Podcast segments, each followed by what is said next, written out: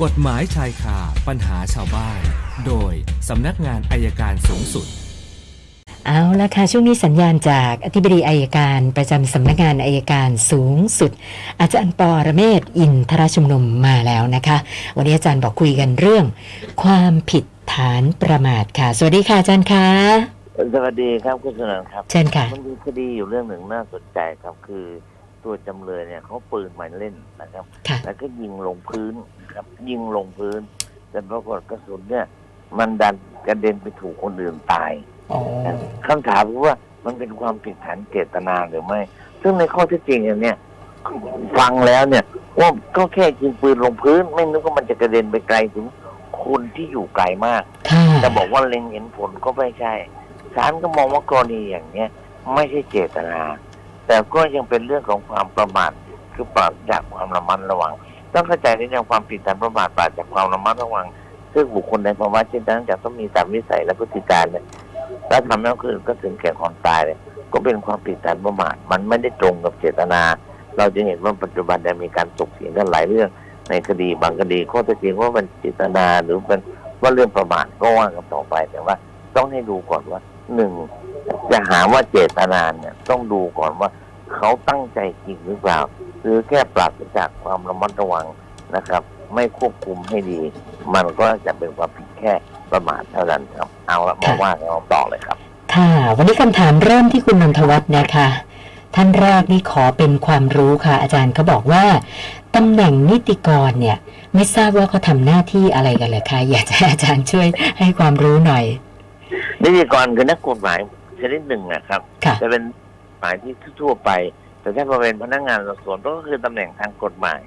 คือมีความรู้ความชำนาญในเรื่องของการแนะนำกฎหมายหรือการอย่างเช่นว่าฝ่ายบริหารงานบุคคลก็มีนิติกร คนนี้ก็จะดูแลกฎหมายเรื่องกติกาเกี่ยวกับเรื่องของการบริหารงานบุคคลนะครับ หรือถ้าถ้าเป็นนิติกรในบริษัทที่มีการค้าขาย เขาก็จะไปทำหน้าที่ดูในเรื่องการทำสัญญา ซื้อขายเหล่านั้นแหละครับ เป็นค่ะเป็นอันหนึ่งของนักกฎหมายครับ ค่ะค่ะ ท่านต่อไปคุณดลยานะคะ เลิกรากับอดีตแฟนไประยะหนึ่งแล้วนะคะ คือมีทรัพย์สินที่เอ่อร่วมกันหนึ่งหนึ่งอย่างก็คือรถยนต์ค่ะ ปรากฏว่าตอนเลิกกันเนี่ยอดีตแฟนก็เอารถไป แต่เธอบอกว่าจริง ๆ รถแต่เป็นชื่อเธอ นะคะ แล้วแฟนก็พยายามมาของ้อคืนดี ซึ่งเธอก็ไม่อยากดีด้วยแล้ว ล่าสุดปรากฏว่าเขาคงโกรธนะคะนะขับรถแล้วก็อัดคลิปค่ะอาจารย์นะคะ เสร็จแล้วก็ลงจากรถปล่อยรถตกน้ำไปเลย ได้รับความเสียหายนะคะ ตอนนี้เธอหาคนไปนำรถขึ้นมาแล้วช่างบอกว่า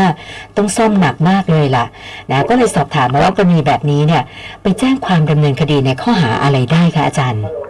ได้ครับก็หาทำให้เสียทรัพย์ครับคือค่ะคือความผิดเกี่ยวกับทรัพย์เนี่ยครับสามีปัญญาเนี่ยความผิดฐานลักทรัพย์ก็มีได้เพราะกฎหมายอย่างอย่างเช่นความผิดฐานลักทรัพย์ ผู้ใดเอาทรัพย์ของผู้อื่น หรือที่ผู้อื่นเป็นเจ้าของรวมไปเสียด้วย เช่นสามีปัญญามีรถด้วยกันหนึ่งคันนะครับ รถอยู่ที่บ้านภรรยาเป็นเป็นของภรรยาด้วยของสามีแล้วสามีมาเอาไปขายใช่ไหม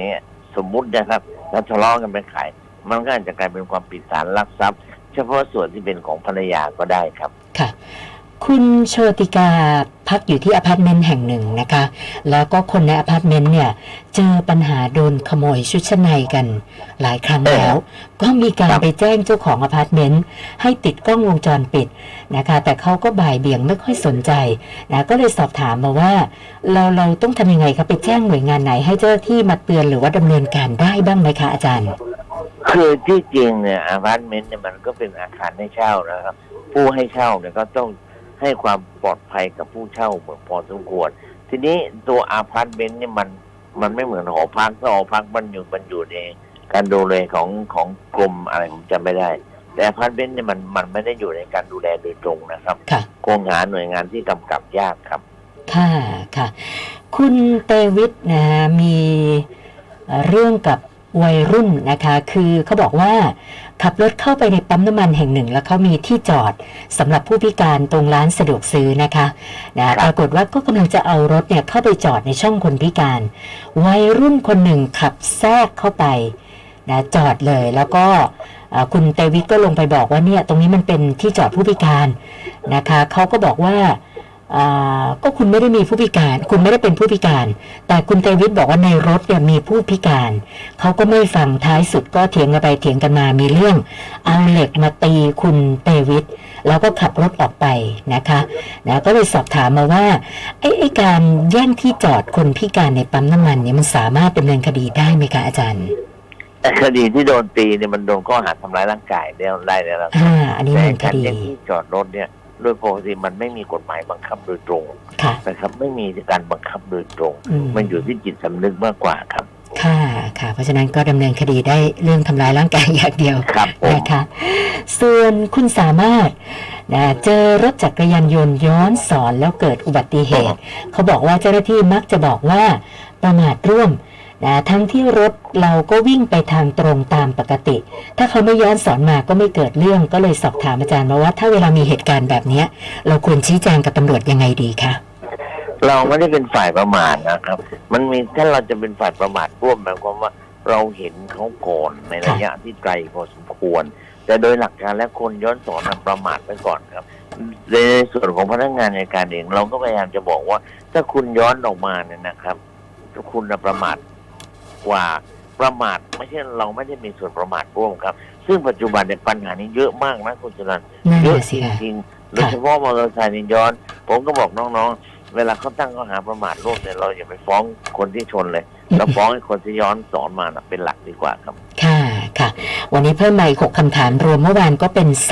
364คำถามแล้วค่ะอาจารย์ โอเคครับสามหกสี่อากาศดีนะคุณสุนันท์นะจะเห็นค่ะจะเย็นอย่างนี้สักกี่วันเนี่ยนั่นน่ะสิคะอาจารย์ เดี๋ยวเดี๋ยวก็เอาไปละก็โรงดีเรียนครับอย่างน้อยก็ลดค่าไฟไม่ได้เยอะเลยวันนี้ค่ะแค่นี้ก่อนครับ สวัสดีครับ ขอบคุณมากค่ะ สวัสดีค่ะ อาจารย์ปอระเมศวร์อินทรชุมนุมค่ะ กฎหมายชายคาปัญหาชาวบ้าน โดยสำนักงานอายการสูงสุด